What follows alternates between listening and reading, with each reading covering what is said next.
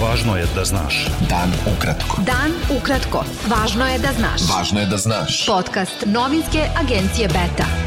Slušate najvažnije vesti za 23. septembar. Sa vama Darko Čačić. Lider koalicije Mir je naša nacija i predsednik stranke Demokratska Crna Gora Aleksa Bečić izabran je za predsednika Skupštine Crne Gore na konstitutivnoj sednici novog saziva parlamenta. Za izbor Bečića glasalo je 45 od 81 poslanika. Prethodno je Demokratski front predložio Bečića za predsednika Skupštine, a za mandatara buduće vlade nosioca liste za budućnost Crne Gore Zdravka Krivokapića.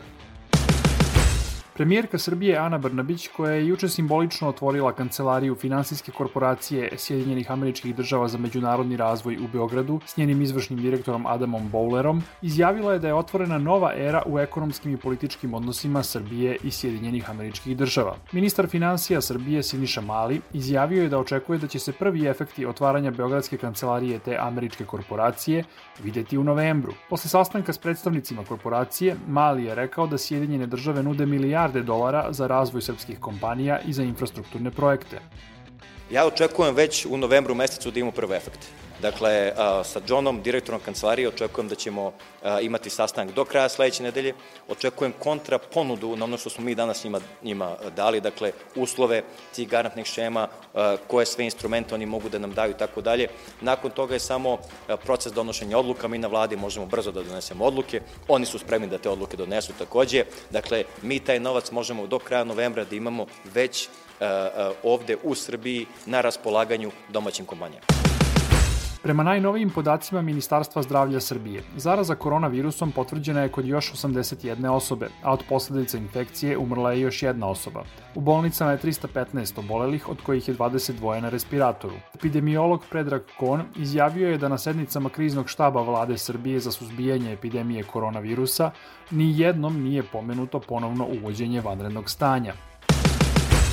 Ministarstvo odbrane Srbije predložilo je Ministarstvu spoljnih poslova da pripadnici Vojske Srbije budu povučeni iz mirovnih misija Evropske unije. Vlada Srbije može da razmatra predlog Ministarstva odbrane tek nakon mišljenja Ministarstva spoljnih poslova. Vlada Srbije je 9. septembra odlučila da u narednih šest meseci prekine sve vojne aktivnosti sa svim partnerima radi očuvanja pozicije vojne neutralnosti.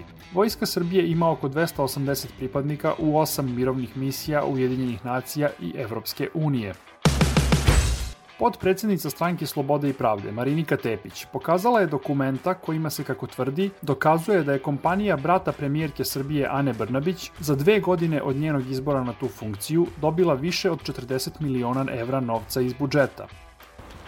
Pre tri dana sam pomenula da je samo od EPS-a firma rođenog brata premijerke Ane Brnabić, Igora Brnabića, firma Aseko, u poslednje dve godine, od kada je ona premijerka, dobila više od 20 miliona evra novca građana za razne usluge.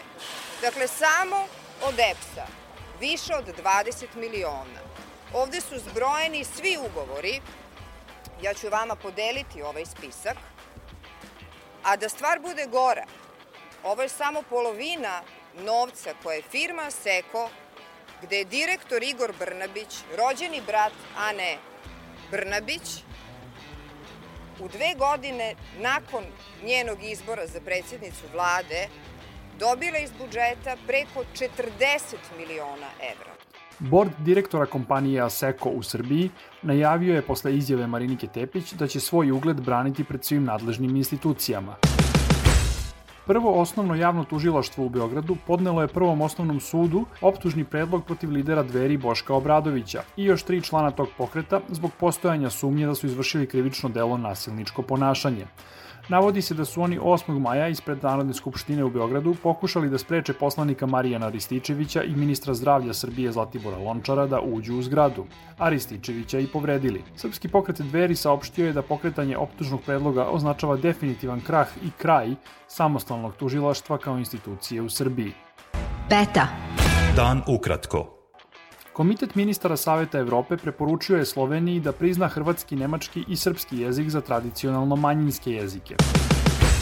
Ruski opozicioni lider Aleksej Navalnji izašao je iz berlinske bolnice gde je lečen od posledica trovanja nervnim agensom Novičok. Navalnji je rekao da ga očekuje dug period rehabilitacije pre nego što se vrati u normalan život. Kremlj je saopštio da je Navalnji slobodan da se vrati u Rusiju kad god želi. Beloruski predsednik Aleksandar Lukašenko započeo je šesti predsednički mandat ceremonijom inauguracije koja nije bila najavljena. Belorusija je pogođena političkom krizom od predsedničkih izbora 9. avgusta, kada su širom zemlje počeli masovni antivladini protesti, inicirani zvaničnim rezultatima glasanja prema kojima je Lukašenko osvojio više od 80% glasova.